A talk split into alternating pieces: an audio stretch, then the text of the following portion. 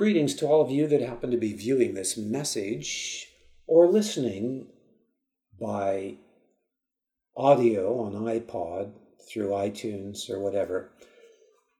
My name's David Thompson from the Fraser Valley in British Columbia. For those of you that are new, I briefly just want to introduce where I'm coming from. I will seek in this message to speak out of the Spirit of God to you not merely intellect and a, mere mental grasp of truth, but out of the Spirit of God, as it says in 1 Peter chapter 4. If any man speak, let him speak as the oracles of God. That is the Apostle Peter telling the early church that when you speak to one another, you are to seek to let God speak through you to that other person when you come together in assembly.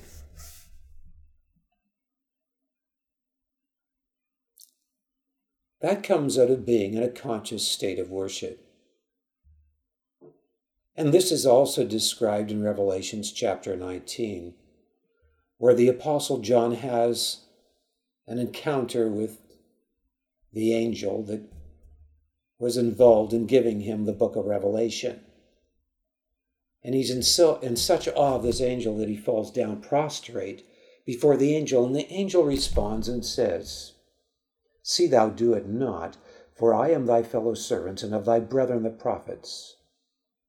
Worship God, for the testimony of Jesus is the spirit of prophecy.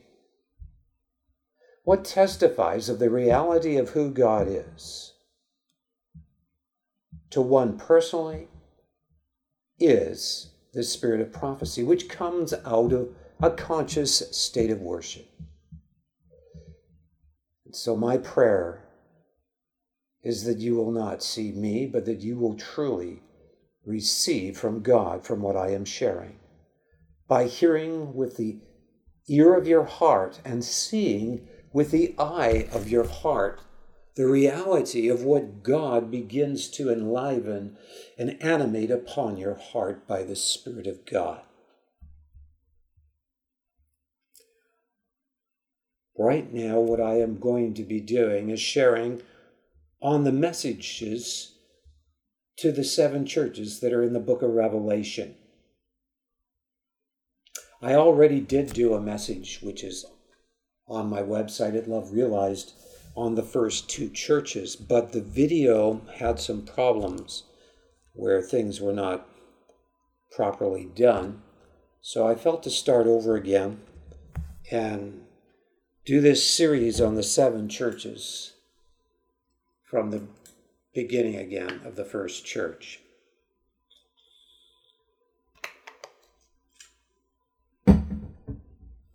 Just want to briefly pray before this begins. Father God, I ask in your holy name that you would be glorified through all that comes forth, that your Spirit would come forth and point people to the reality of who you are, that they would truly have a personal encounter with who you are if they have not had that and if they have, that they would be enlarged in the intimacy of fellowship with you and of the revelation of who you are. I ask that I would be hidden and that you would be glorified.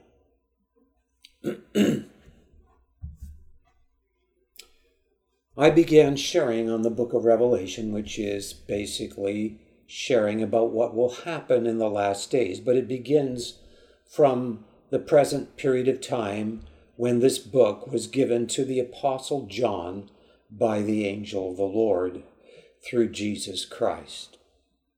And I've already shared on this first chapter, and this is the second chapter, which is the message to the seven churches that were at that time. But the message to these seven churches is not merely to these seven churches in the context of the time of the Apostle John when he sent this letter out to those churches, but also reflects the condition of the body of Christ throughout history and towards the very time of the end. And what I want to share here is applicable to the body of Christ today in a very real way. Now, before I begin to share on the particular first church, which is the Church of Ephesus, I just briefly want to mention that, um, excuse me here, um, some of the things that are important to know, that I believe are important to know. There are various descriptions of God in relation to each of these churches at the beginning that is related to these churches because of their particular weaknesses and strengths. But there is something else that I briefly want to mention that is mentioned also in Revelations chapter 1, where we read in the fourth verse of Revelations 1 about God. It says in that verse, John to the seven churches which are in Asia. Grace be unto you and peace from him which is, and which was, and which is to come, and from the seven spirits which are before his throne. This is God addressing the seven churches that I'm about to share on. He addresses them by describing himself as the one that is and was and is to come. God, as the Father, transcends time and space in government. The word Father means originator. It also has the understanding of experience through time that gives wisdom in order to properly rule. The aspect of God as the Father is understood as that aspect of God that is governing in conscious personage beyond time and space, that sees the end from the beginning, that is beyond the time and space realm. The aspect of God as the Son is the full expression of God into the time and space realm. It's the full expression of the Father, the originator of all things, the Creator, into the time and space realm. This is how it is described in Hebrews chapter 1, verse 3 that Jesus Christ is the full expression of the Father. The word Son actually means basically expression, expression of the source, the Father.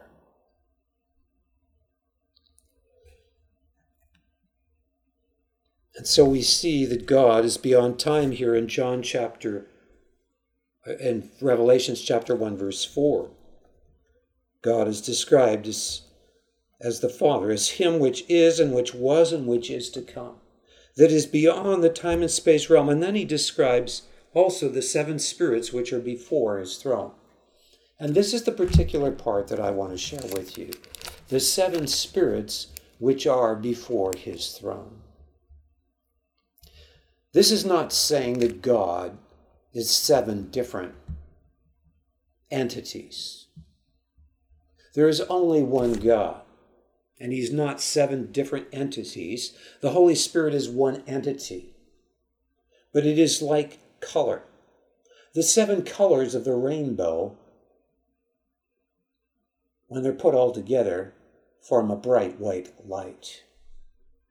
And this is just describing a way of describing the seven aspects of the perfection of the one holy, true Spirit of God. And so we have only one God who, in order to be truly almighty, must be able to govern beyond time and space and conscious entity of personage and also be able to govern in time and space in conscious entity of personage if he is to be God that truly rules over the time and space realm and rules over that realm that is beyond time and space, and God, as the Holy Spirit, filling all space and being able to be attached to every particle of existence that He has created within the time and space realm, with the power to be in personage everywhere at the same time and to bring forth every single atom to a state that it was in the beginning, which would cause the resurrection of the dead in the case of calling forth that. Now, in this chapter, I want to particularly focus, first of all, on the seven spirits of God that were just described there in verse 4 of chapter 1, where it says, From the seven spirits which are before his throne.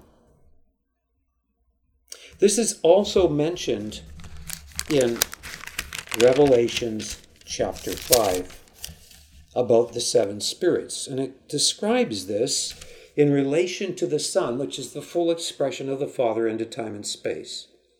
In verse 6 of Revelations chapter 5, and it says this And I beheld, and lo, in the midst of the throne and of the four beasts, and in the midst of the elders, stood a lamb as it had been slain, having seven eyes, pardon me, having seven horns and seven eyes, which are the seven spirits of God sent forth into all the earth.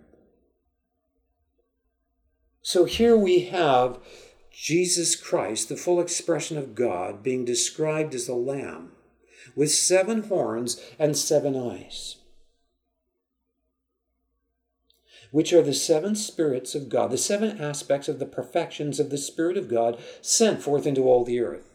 The horns representing authority and power, the eyes representing the ability to see to the very core of all things, the motives of people the very depths of all that He has made in the physical as well as every other dimension. And this is emanating out of Jesus Christ, the full expression of the Father in this realm. And he is going forth by the Spirit of God through the Son to see the aspects in your heart and this person's heart and in this corporate gathering of believers and that corporate gathering of believers, he is going forth to see those aspects of perfection that are in his spirit that are in the heart of those people. There's a verse that says, that the Lord goes to and fro throughout all the earth with his eyes, searching for those whose heart is perfect towards him. And here we have a description of this. And so I wanted to, first of all, bring out these seven aspects of the perfection of the Spirit of God, what I believe they are, from my meditations and reflection and God's Spirit impressing things upon my understanding. This is not a dogmatism, but I believe it is what God has shown me to share with the body of Christ.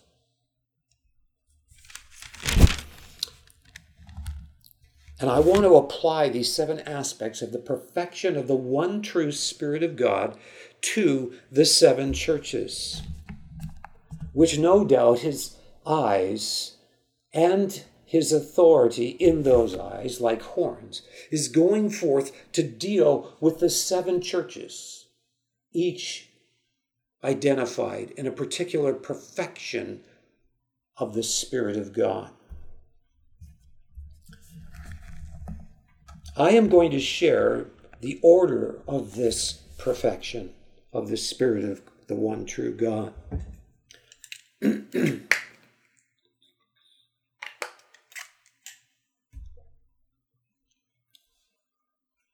The first, first I will list them. The spirit of the fear of the Lord. I believe that is particularly brought forth to the church of Sardis. The next in right order is the spirit of holiness to Pergamos. The next in right order is the Spirit of grace to Laodicea. And the next, the Spirit of love to Philadelphia. And the next, the Spirit of faith to Smyrna. And the next, the Spirit of oneness to Ephesus. And lastly, the seventh, the Spirit of wisdom, rulership, and authority to Thyatira.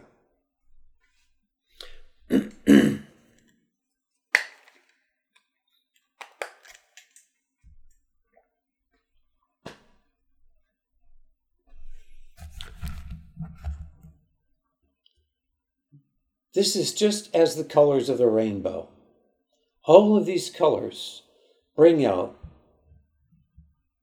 light, and ultimately that light is totally pure. It is totally white, pure light. And the first color is purple, which is represented in the spirit of the fear of the Lord. How is that in the being of God an aspect of his perfection? in His Holy Spirit that is in omnipresence and omniscience everywhere at the same time. How is that an aspect of perfection in God? We have various uh, things in the Word of God that bring out this. And one of the key verses is in Isaiah 33, around verses 4 and 5 where it's speaking about Christ as the Messiah in the context of those verses. And it says this concerning Jesus Christ the fear of the Lord is his treasure. Why would the fear of God be the treasure in the being of God? Is he not God? Does he need to fear himself? Well, I'm not here to give an in depth teaching on the fear of God, although I have a book I'm writing that's very in depth on the secret of abiding in the very life source of all things, who is God, in the ultimate perfection of love. The secret is in the fear of God.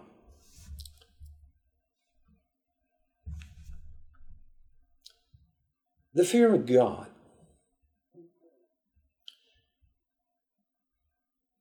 is a deep turning from the heart. It is first a choice from the heart to be open to the reality of who God is, and a choice from the heart to become reciprocative and receptive to who God is and the perfection of his being of love.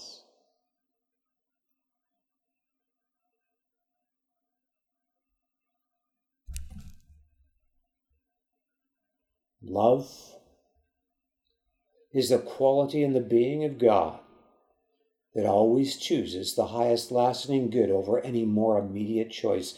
It is an understanding that goes beyond mere feelings.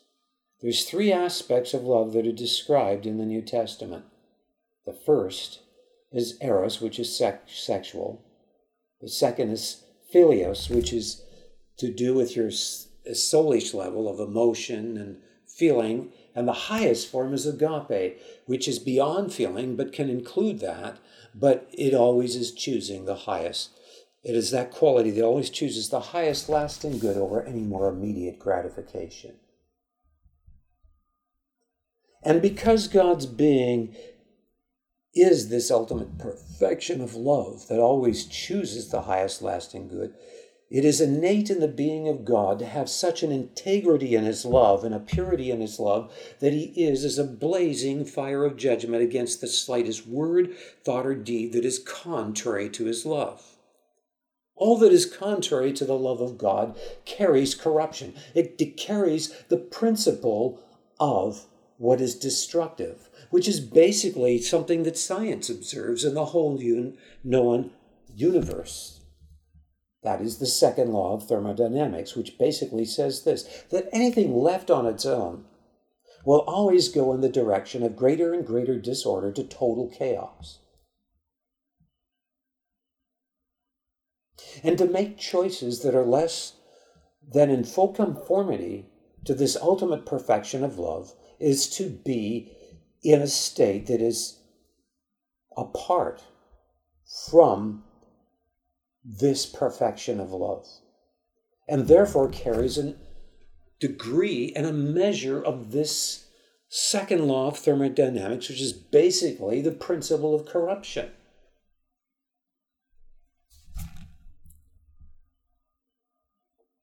God's love is like a blazing fire of judgment against the slightest that is contrary to this perfection of love.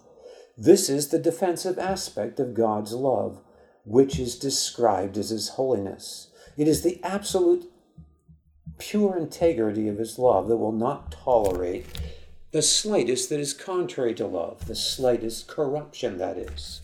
For all that is contrary to the perfection of God's love has corruption in it. And what is corrupt is not reality. Reality is total life without corruption. The ultimate reality is that which is totally life without corruption. God is described as reality. One of the names of God is Yahweh or Jehovah, which means the self existent one. And another way he is described in both the Old and New Testament, he is described as the I am that I am. In Hebrew, it is Ahiyah, Asher Ahiyah. The understanding that God is ultimately real.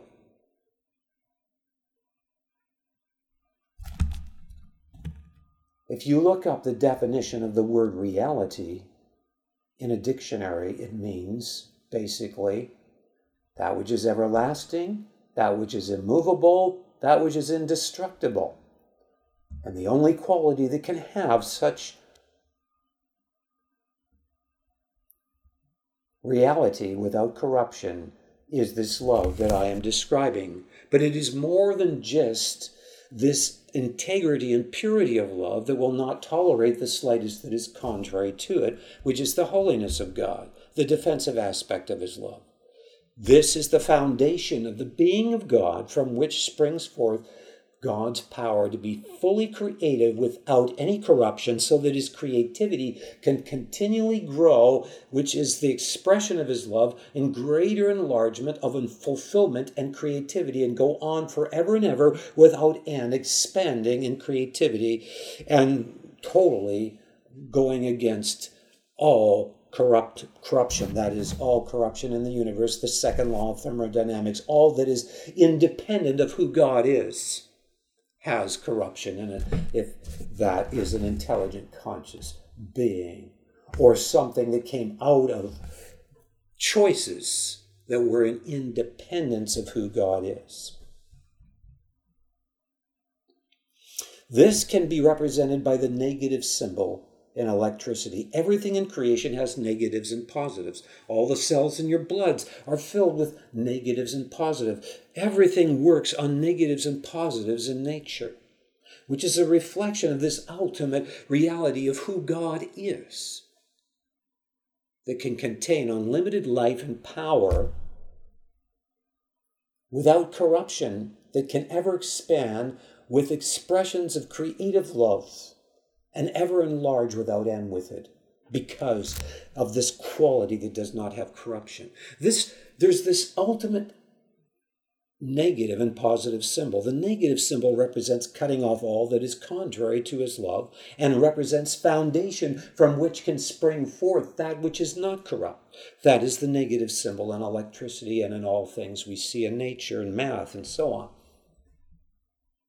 And what comes out of the negative symbol is the ultimate positive, which is the symbol of the cross, the plus symbol, representing that which can spring forth from a foundation where there is no corruption, an ultimate creativity of love. Yes, I didn't know I was going to go into such depths describing the character and the being of God here.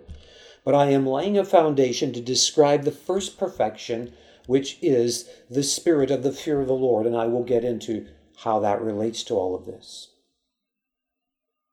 So, what is ultimately expressed in the positive aspect, which is the ability to come out of this foundation of perfection with creativity without corruption, is ultimately expressed in the fact that God's love is so pure and it is so perfect that he has the power, without violating the integrity of his love, to take judgment upon himself and absorb it so that those free will beings that do not directly go against the blessing of God's presence and spirit, but through their indirect temptations have fallen away from God, can choose to receive His forgiveness because God has in his being the power to forgive because he has such a perfection of love that he can absorb the judgment and the consequences of our sins upon himself. And this was in the being of God and always was in the being of God, not merely a capacity, but a reality. And that is why it says in the book of Revelations here concerning Jesus Christ, the full expression of God into the time and space realm, that he is the Lamb of God slain from the foundation of the world. In other words, he was slain before the plans for the world and its creation were laid.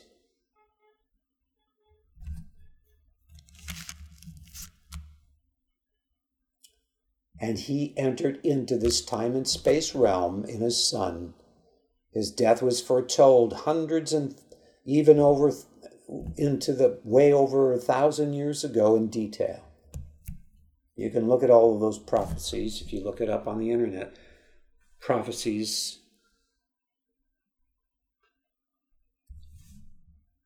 of Jesus Christ and his atoning work. And he came, God came into this time and space realm in his Son, his death being foretold and he suffered more than you. Think of it, you as an individual. Way more than you as an individual, and humbled himself way more than you as an individual. That's how great his love is for his creation, for you as an individual, so that you could choose to repent and be reconciled to him. And yet, this was in his being before the world was created so that Jesus Christ is described as the Lamb of God that was, as it were, slain before the world was even created.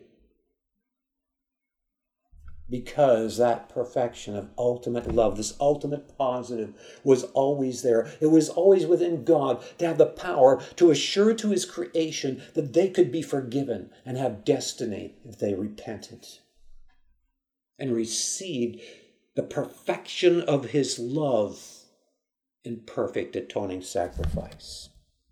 I could talk for hours on this, all, but it would take too long and it would go off what I am wanting to get to here, which is describing these seven aspects of the perfection of the Spirit of God. So now that I've described the being of who God is and his perfection, and the triunity of his government that is beyond time and space as the Father, and in time and space as the Son, and filling all space as the Holy Spirit. And if he could not be in conscious personage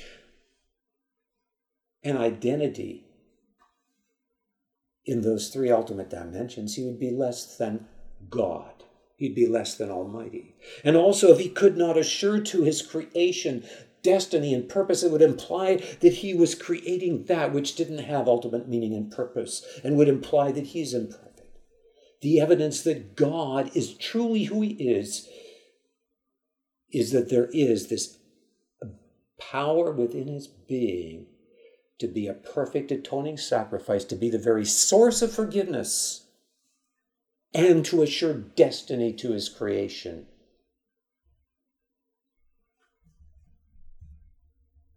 Now, I want to under, give you now an understanding of what the perfection of the Spirit of God is in the fear of the Lord, because it describes in Isaiah 33 4 and 5, around there, that this is the treasure of Jesus Christ. In fact, I'll give you some other verses that put this together There's John chapter 6. And I'm not sure of the exact verse on this, but I'm going to go to John chapter 6 and just read this particular verse. I do know more or less what it says. Maybe I'll just say it. Basically, towards the end of John chapter 6, it says that he that eats and drinks of me shall live by me, even as I live by the Father. So Christ is saying that he lives by God, who is in governance beyond the time and space realm and is the very source of all things and the creator of all things. That he lives by the Father. And even so, we, in the same way, will, as it were, eat and drink of the Son, and we will live by the Son. This is also talking about the secret of this union within the triunity of the one true God, which is the secret is in the fear of God. So, what is the fear of God? I mentioned already that it involves the choice to recognize the reality of who God is. But that that choice involves first coming to an openness, to a place of openness to face that and to choose to recognize who God is in the perfection of his being. This is not some intellectual thing. This is a deep turning from the heart that is very, maybe not totally grasped intellectually, but is what is going on in the heart. That is what I'm describing here.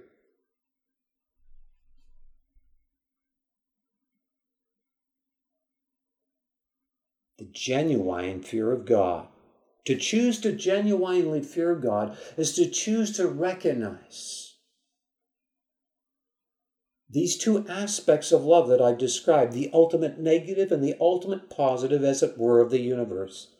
The absolute perfection of the being of God's love and integrity that will not tolerate the slightest corruption that is contrary to love.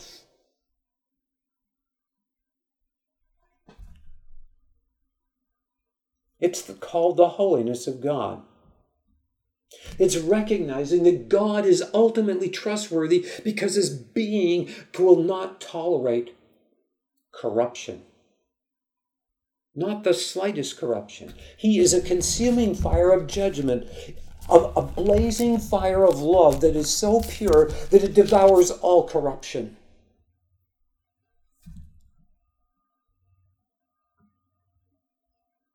A love that's so pure it can be transcendent to assure mercy and forgiveness by taking judgment upon himself and suffering more than you, a mere creature, and humbling himself more than you, a mere creature.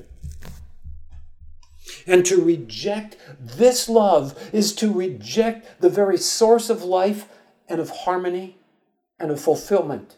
And when you're cut off from ultimate love, all that's left is torment and hell forever that is beyond the worst torment that can be experienced in this world, according to those that have experienced entering that dimension and being declared dead in their body and being revived in many cases. And there are many examples you can see of life after death stories on my website that are not just stories that are verified by doctors.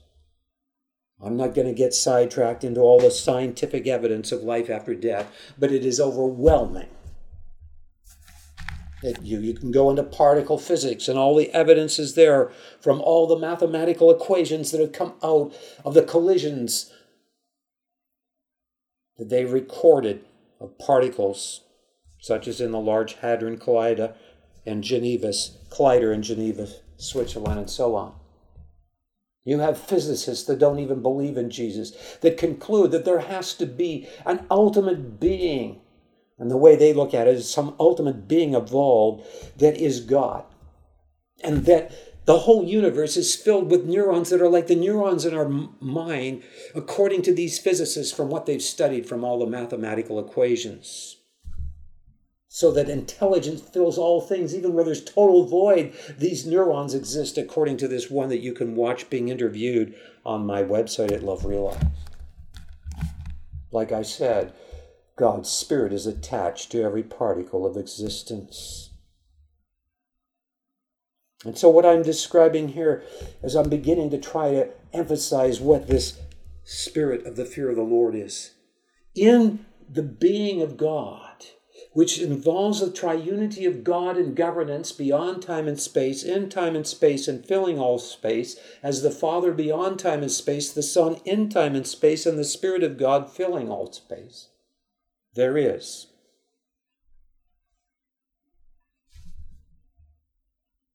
This beautiful reciprocation of love that brings a total oneness in who God is the one true God, not three gods. And so the Son beholds the purity of the love of the Father and reciprocates it in his being, which is to choose to fear and reverence who the Father is, to appreciate who he is this pure love that is a consuming, blazing fire of pure love, out of which springs creativity and beauty. What is the source of wholeness? Is the holiness of God, this purity of love that can contain unlimited life and power in a constructive way that is unto ever enlarging good, that has its source in the expression of the being of God's love, in total creativity, creativity of expression of love. And the being of God is being appreciated by the Son. It is so bright. It, is, it contains wholeness without corruption. And out of that wholeness springs forth beauty that is beyond description, way greater than the beauty we even see in this creation. One greatly loves and appreciates a beautiful woman if they're a man and wanting a wife, and vice versa. That's a reflection of the beauty of God. But God is the very source of beauty. Uh, and it springs out of his wholeness, which springs out of his holiness, the integrity of his love.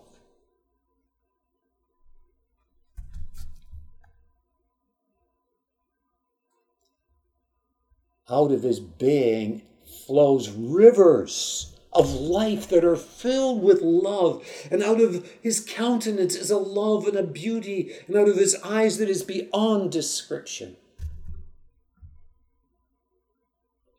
This atheist, which you can watch, who died and went to hell and also saw God in heaven. Very valid, true story. God knows the person's hearts whether they're open to the truth. And this man was open enough to the truth that when he cried out for mercy as he was dying, God heard him. He showed him hell and he, sh- and he saw. And he said that when he saw God, there was such power and life coming from the countenance of God, and the beauty of his countenance and his eyes were so filled with life and love. But out of it was coming such power out of his mouth that whole galaxies and universes, as it were, were being continually created. It's the second one on the slider on, lo- on, on Not Love Realized on ultimatemeaning.com. And so the Son is beholding the beauty of the Father, and he's saying to, and he says to the Father, Father, I love you so much that I want to reciprocate your love and I want to show it back in thankfulness. I want to be able to express love back to you in a greater enlargement. So I want to come into the world and I want to suffer more than even the creature and humble myself more than even mere man so that I can take their sin upon myself so that they can repent and receive forgiveness and become your corporate bride and I can bring them before you to a, to as a gift to enlarge you in appreciation of my love unto you. And the father says to the son son I see such beauty in you that I want to express my love to you and be enlarged in my love to you by even though it's painful allowing you to go into this condescension in order to bring and inherit a people that will be your corporate bride that you can experience an enlargement by in love unto me. And so there's this relationship that comes out of the fear of God. It is a choice to recognize God in such reverence that brings total trust. And the being of God is ultimately trustworthy. And it is in the recognition of that quality that is ultimately trustworthy that there springs from our being a trust that is pure, that is able to trust through the darkest trial that is able to have a persuasion in who God is that cannot be moved through the darkest trial and comes out of it in resurrection because of that trust and that link not being broken. And so, this is what the perfection of the Spirit of God is it is coming into such a relationship of appreciation of who God is, recognizing who He is, and, and it involves reciprocation involves, out of that, fear of God springs forth, first of all, faith, because you're reaching out in trust when you finally recognize the ultimate trustworthiness of the being of God in the fact that He is this ultimate positive of love that can show mercy when we don't deserve it personally. And then out of that recognition of this love that is so ultimately trustworthy that can provide an assured destiny to us. Out of that, love comes. That's why the Word of God says faith works by love. But I'm not here to get into that. I'm just going to point out another verse on the fear of God. And maybe that's what I'm supposed to be speaking on more than anything. So, this is the other verse I want to point out on the fear of God. And again, I have to go into my little phone here to the place where that is. Um, in Colossians, I believe it is, if I remember right. It might be Colossians chapter 2. Um, yeah. This is Paul's prayer for the church. He says, For I would that ye knew what great conflict I have for you and for them at Laodicea, and for as many as have not seen my face in the flesh, that their hearts might be comforted, being knit together in love, unto the riches of the full assurance of understanding, to the acknowledgement of the mystery of God and of the Father and of Christ. So, how do we come into a deep unity with one another? Firstly, to recognizing the unity that is in the triunity of God, particularly in the reciprocation between the Father and the Son, which comes out of the fear of God. That is the secret. To true unity is the fear of God. It is choosing to reverence God, to humble ourselves under the mighty hand of God in utter awe of who He is so that all our presumptuous, proud thoughts are pulled back and broken in the awe of who He is, that brings such honesty, that brings us to the place of such humility out of that honesty, and such honesty out of that humility by choosing to recognize from the heart, from the deep turning of the heart, who God is. That is the perfection of the fear of the Spirit of God in the fear of the Lord, which is in Christ as the Messiah.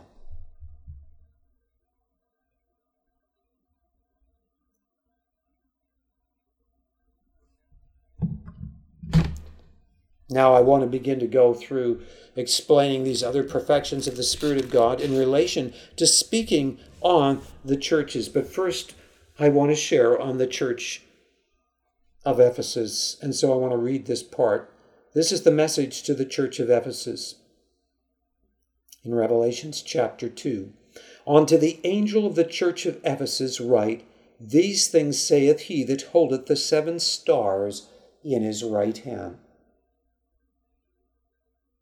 who walketh in the midst of the seven golden candlesticks. I know thy works and thy labor and thy patience, and how thou canst not bear them which are evil. And thou hast tried them which say they are apostles and are not, and hast found them liars. And hast borne, and hast patience, and for my name's sake hast labored, and hast not fainted. Nevertheless, I have somewhat against thee, because thou hast left thy first love. Remember, therefore, from whence thou wert fallen, and repent and do the first works.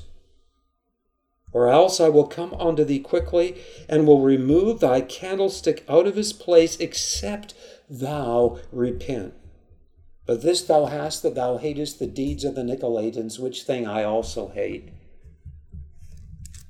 He that hath an ear, let him hear what the Spirit saith unto the churches. The church of Ephesus, the word Ephesus means full purposed. And we have the book of Ephesians, which really does describe the ultimate consummate purpose of creation and of history, which is in the corporate bride becoming pure and spotless, and married to the Creator. And of course, we see the reflection of male and female counterparts in all things, which reflects this ultimate purpose, which is the very purpose for which all things exist. And that is that God would have a corporate bride from every background and kindred and tongue that is brought out of all of that diversity that in the natural would never get along into such a love and a unity with God and each other that there is no corruption in it. There is total purity. And thus, the secret of government that can go on forever and ever in greater and greater enlargement of creativity and fulfillment It is in the love of God, this ultimate perfection of love, and coming into oneness with who God is in His love, in this ultimate negative and positive. The perfection of His love and holiness that is out of that transcendent in the power to assure mercy to those that receive his perfect atoning sacrifice on the cross. Did you know that even in the original letters of the alphabet that go back to 2000 BC, from which almost all languages spring forth, these are symbol letters in the Hebrew back to 2000 BC and earlier that there one of the letters, which is the last letter, is the letter Tav, which is the exact picture of a cross as we know it today. That letter means symbol and sign.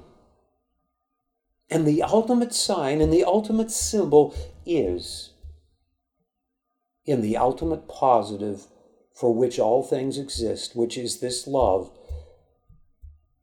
in the perfect atoning sacrifice of God Himself, so that we could, as creation, receive destiny and purpose that is also found enlarged in God.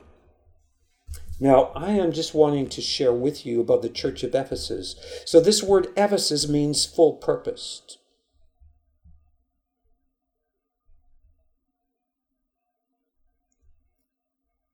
Now, with Ephesus, the Lord emphasizes that He's the one that is holding the seven stars in His right hand and walking in the midst of the seven golden candlesticks.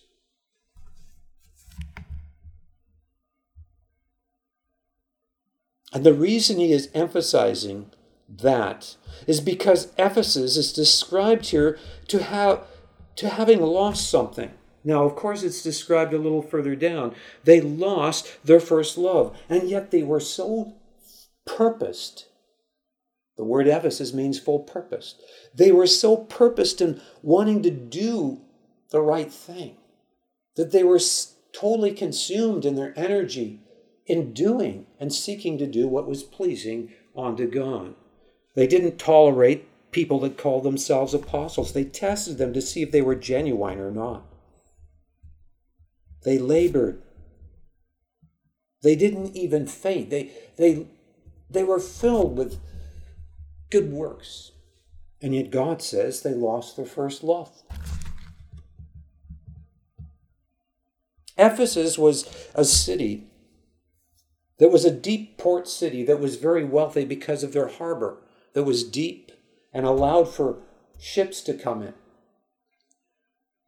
But as time went on, what happened to Ephesus was that they took all the trees from the hills down to build buildings and they didn't replace them, so there was erosion. And over time, what happened to the harbor is it became too shallow. Today, it is seven miles away from the city. And of course, totally useless. But there was a time when Ephesus was a deep harbor and a very wealthy city back at that time. And this is a picture and an illustration of what happens that takes us away from a first love relationship with God. The trees represent the blessings that God brings into our lives when we come into an intimate relationship with Him. Eventually, those trees reach maturity and there's blessings that come to maturity in our lives. And so we cut down those blessings to use them. But what we fail to do is to break up the ground around those trees that we cut down and to replace them with new seeds.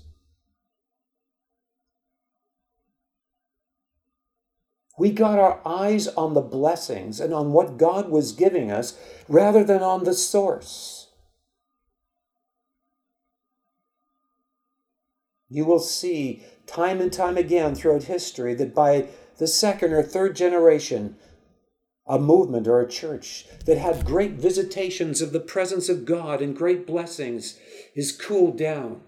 Because what happens is they receive many material blessings out of such a wonderful relationship with God. And then they begin to think more of the blessings of the children that God's given them and allow the children to run things and do things that are, that, and these children don't know God the way they did. And so they steer them off course. And nowadays we see a lot of that in churches where parents are not willing to put their children on the altar like Abraham, who God tempted to actually sacrifice on the altar to the point that he brought a knife down on his son, about to kill him. And the angel of the Lord cries out from heaven and says, Abraham, Abraham, do not harm the child.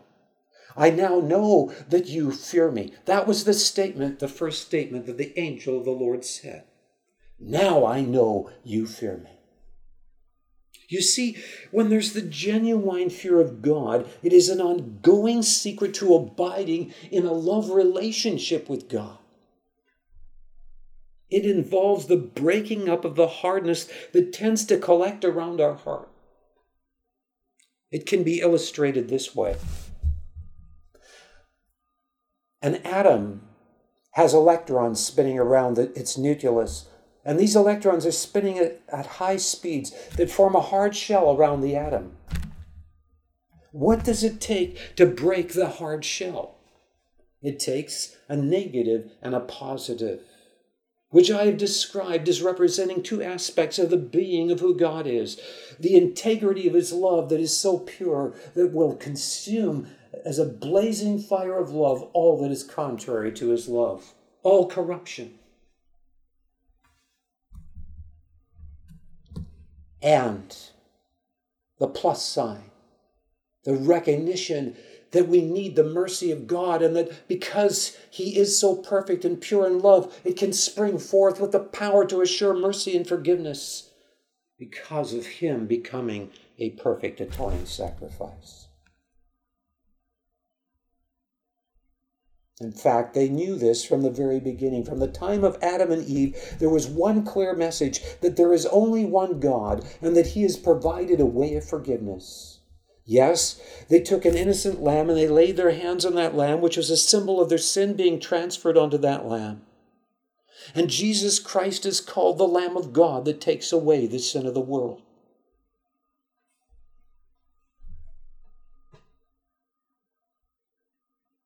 They recognized that the animal didn't have the power in it to forgive them, but that God did. They recognized that all the animal could do was cleanse their physical body of sin, but could not cleanse their soul and spirit because it did not represent uh, their soul and spirit. And so God's Spirit could dwell with their soul and spirit through that, and through them recognizing that God was the source of forgiveness. And I can't get into it here, but then when that happened, their soul and spirit opened up like a fist to a hand in a state of selfless trust into which the Spirit of God, as another open hand, could come, forming a state of selfless trust, which is a new nature that is held there by the abiding of God's Spirit with their soul and spirit before Christ came and dwelling their soul and spirit after their soul and spirit could be cleansed, which was after the atoning work of Christ.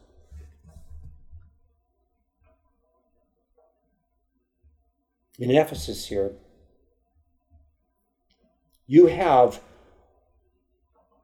the hills being eroded, no trees replacing the trees that were taken, which is representative of us allowing our hearts to become hard and shallow. Instead of being broken up and soft, into which new seeds of life can be planted. And so we get our eyes on the blessings that God's given and on the material things and lose sight of our relationship with God. So we're full of purpose and religious activity, and we can continue with the rituals, but now we are empty. There's not the love, there's not the reality within the purpose.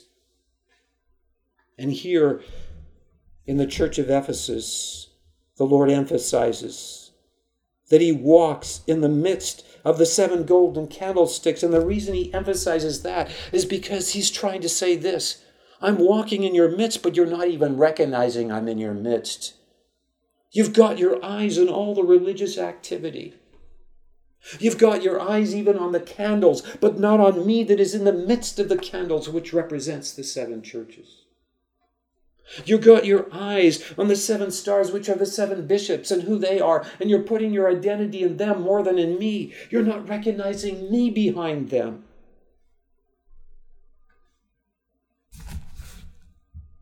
How many times in our meetings we find ourselves starting the meetings out the same way over and over in a church service? And it usually starts up with lots of joyful clapping. Am I against that? No. But I can tell you this that generally speaking, the Spirit of God will lead people to come into a place of utter humility and awe of who He is first. You know, if there are people that come into a church service and everyone's jumping around and having lots of emotion there's an insensitivity to those that are suffering around them. And there's also an insensitivity to whose presence we're in, which is the very presence of God. And so, do you think the presence of God is going to be in the midst of a meeting where we are totally desensitized and presumptuous in His presence? What does it say in the Word of God? It says that if my people, which are called by my name, shall humble themselves, and pray and seek my face and turn from their wicked ways, then will I heal their land. The humbling of ourselves under the mighty hand of God involves choosing to fear who God is. It involves coming to a place of recognizing the utter awesomeness of who He is. As it says in Ecclesiastes chapter 5, when thou comest into the house of God, be more ready to hear than to give the sacrifice of fools, for God is in heaven and thou upon earth. Therefore let thy words be few. What does it also say? It says, Be still and know that I am God.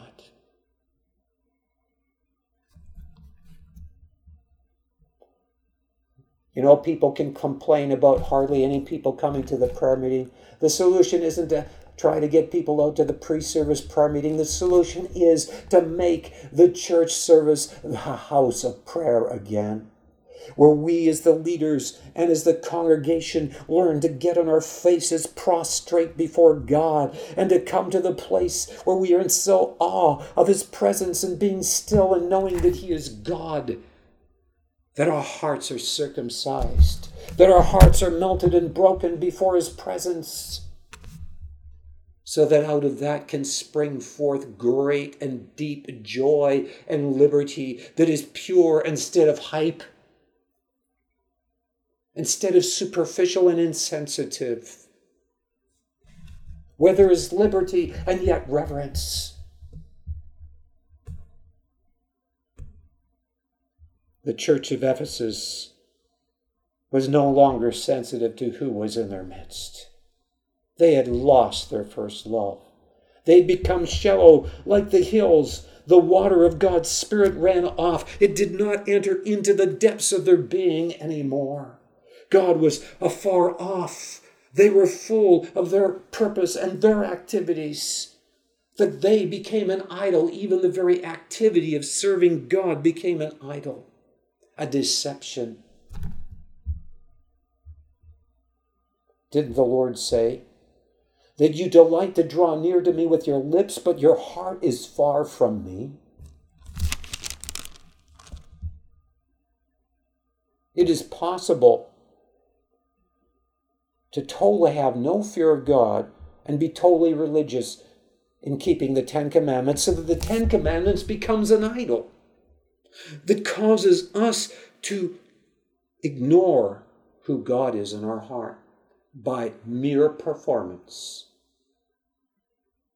That makes us feel like we're something and we're glorying only in our own sufficiency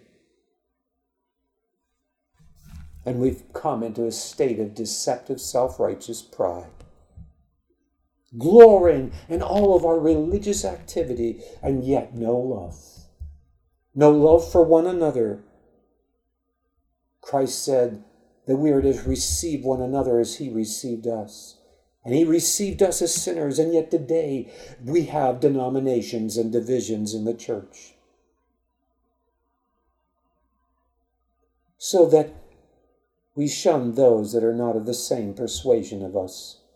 There are whole denominations that need to literally cry out unto God and to repent with all their hearts for the division, for the denominationalism. There are those that deny that they're denominations, but in practice are, and they need to repent of that.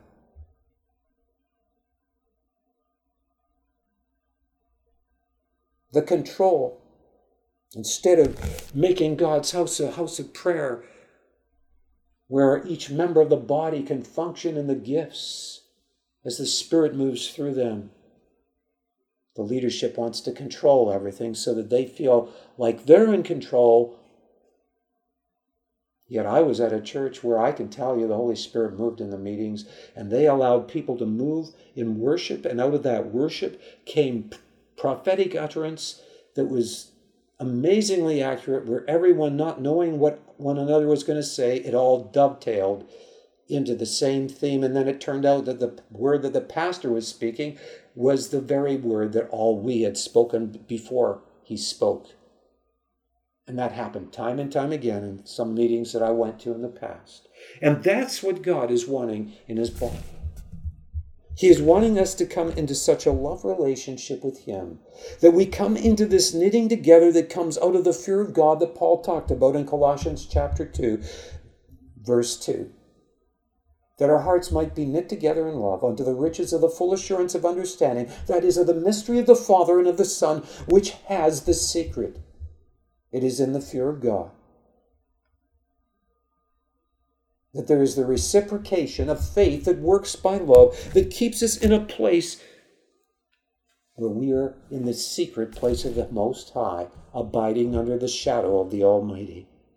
The place of humility, the place of thankfulness, where the fall of ground is broken up, where we learn, as it were, to love one another and to wash one another's feet with the Word of God.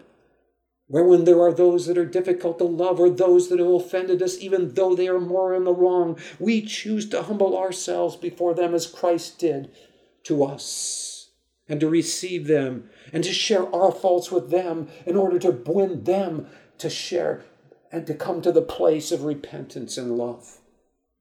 This is what God is calling the body of Christ to do in these last days is to come back to the first love to repent of control, to repent of denominationalism.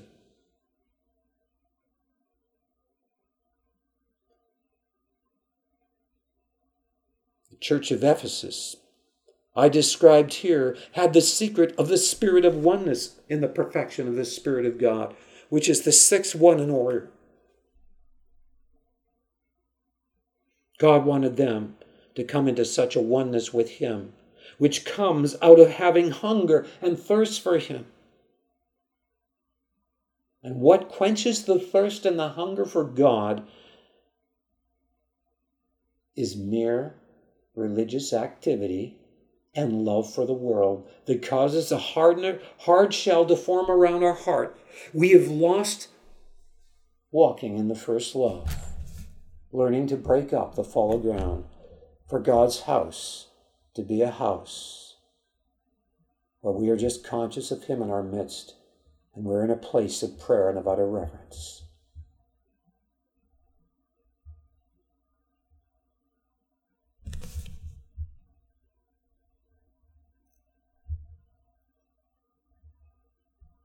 God is wanting, as it says in Ephesians, His church to be a bride that is pure and spotless without blemish. It says in Revelations 19 concerning this bride, this church that he is seeking for in the last days. And I will read it.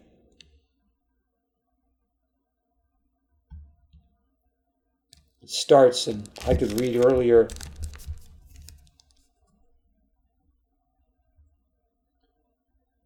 But I'll just start in verse 8.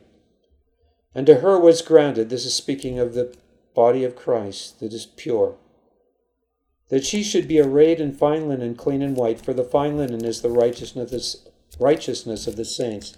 And he saith unto me, Write blessed are they which are called unto the marriage supper of the Lamb. And he saith unto me, These are the true sayings of God. And I will just leave it there.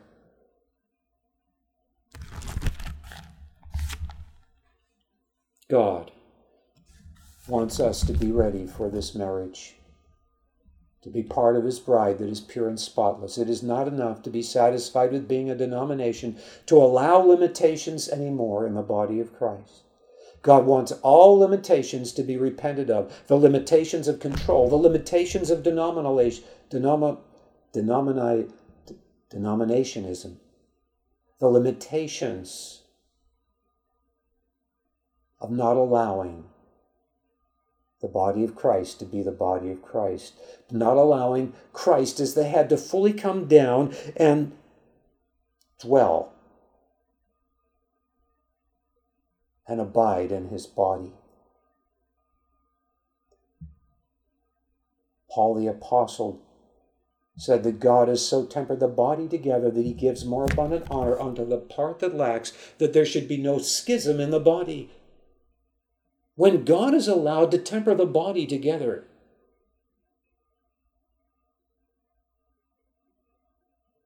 There's no room for division because there's no room for pride. What happens when control is not there and people are allowed to share as the Spirit moves on them? Is that God pours a more abundant gift on to those that are not looked up to so highly and are not so charismatic so that he might humble those that tend to be looked up to. Because the root of division is pride. As it describes in Proverbs, contention comes by pride.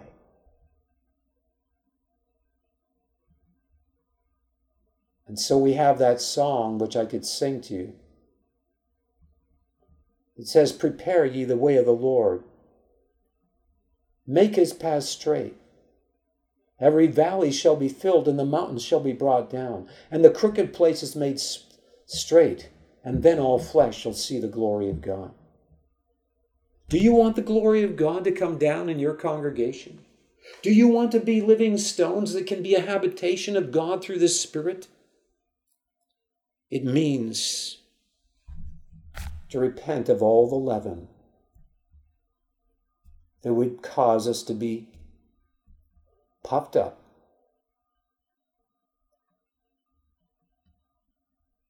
That means that we choose to fear God. We choose to humble ourselves, to turn from our wicked ways. We choose to go all the way and not limit God anymore.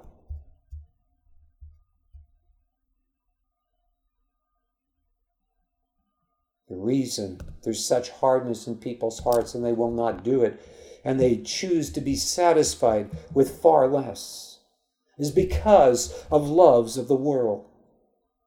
Christ said that if any man love the world, the love of the Father is not in him. And he went on to say in 1 John that all that is in the world, the lust of the flesh, the lust of the eyes, and the pride of life, is not of the Father, but is of the world. And the world passes away in the lust thereof, but he that does the will of God abides forever.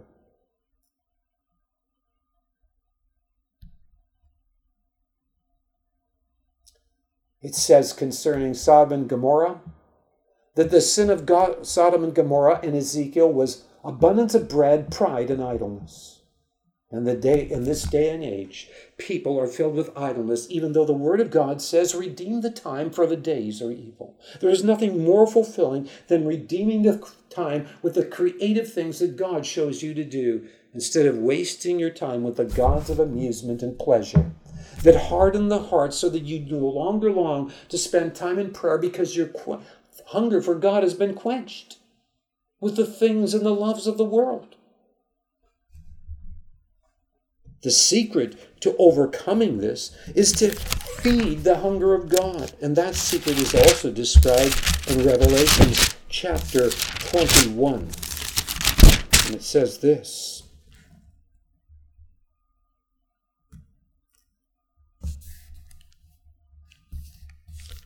He saith unto me in verse 6 of Revelations 21 It is done. I am Alpha and Omega, the beginning and the end. I will give unto him that is athirst of the fountain of the water of life freely. Are you athirst for God, or have you allowed the loves of this world to quench your thirst to seek God, to allow God to make your life a life of prayer and your church a house of prayer? The secret is in the next verse He that overcometh shall inherit all things. Who are those that overcome? Those that are athirst. Those that do not allow their thirst to be quenched by the loves of the world, that choose to cut off those things that would stop them from abiding in the very life source of the universe, the love source of the universe. Put your life of prayer first before making money. Put your life in relationship with God first before any of the concerns of this life that are temporal. That is the secret to overcoming.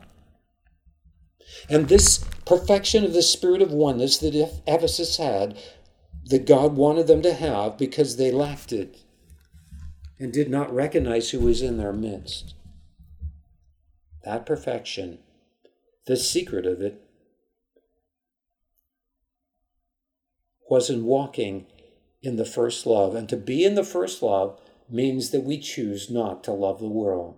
Because if any man love the world, the love of the Father is not in him. I'll never forget.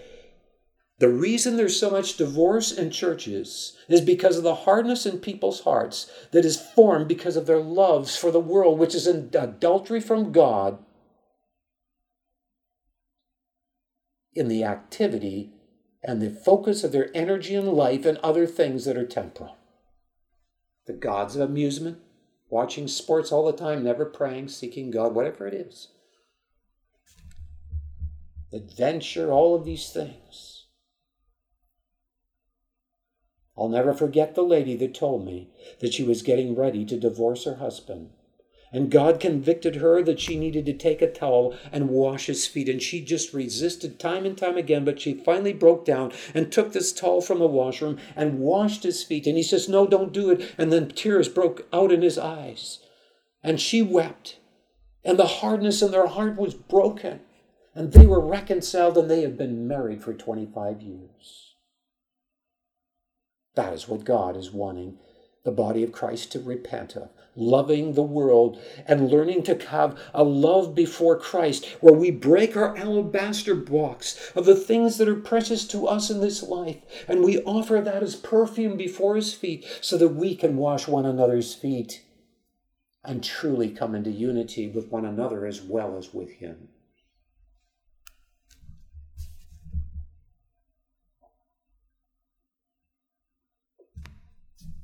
This is what God is asking the body of Christ to do. When you do this and you start your meetings as a house of prayer and reverence and fear before God, and that breaking and that melting starts to happen, and then there comes out of it that purity and that freedom for each member to share and the pastor to share and so on. You're going to become living stones, and the glory of God is going to have a beachhead in your community. His presence will come down like it did in the Welsh revival, and even greater, like it did in Azusa Street, and even greater. And you will conquer your community and your city and your nation for God and stem the tide of judgment which is already soon coming and will not be held back but can be minimized by what we do to save our nation, our cities, and our communities. There are many that do not realize how serious impending judgment is upon the nations, the free nations of the world. If you knew how serious the plans of Russia and China are to destroy the United States and the free world, just go to Glenn Beck and see some of the documentaries on what's happening in Russia and their plans. Too much to share for time right now. You would be shocked. The time is urgent. And this message is an urgent message to the body of Christ. And all I'm sharing on today is the first church, the church of Ephesus, which emphasizes the perfection of the spirit of oneness in God. And I'm going back to the church of Ephesus here now just a bit. And I want to emphasize one other thing on this church that is in this passage. I mentioned how they became insensitive to who was in their midst. And that's why God emphasized that He's walking in their midst. But there's also another thing that is brought out here, too, and that is the promise that he gives to those that overcome in the church of Ephesus. To him that overcometh will I give to eat of the tree of life, which is in the midst of the paradise of God. The emphasis here is that it is in the midst of the paradise of God, that it is the very life source. And so he's promising to those that overcome this insensitivity, this religiosity, that it can be filled with purpose and good intentions, but has lost its first love those that do recognize him, that are sensitive to who he is in their midst, will also be given the promise of knowing him as their very life source, so that he will be in the very midst of them as their life source in paradise forever. They will know the very center of life as a tree of life in the midst of the paradise of God because they've overcome that insensitivity that would keep them from abiding in Him as their life source in the midst of the church and in the midst of their activities and of all the distractions of the world. Thank you for listening to this message. Continue to pray that God will open doors for me to share this message with more people and would provide the means to do what He's calling me to do, and that He would clearly direct me. Until we meet again, this is David Thompson from the Fraser Valley saying, My prayer is that God would richly bless you all because you would be made blessable to be greatly blessed.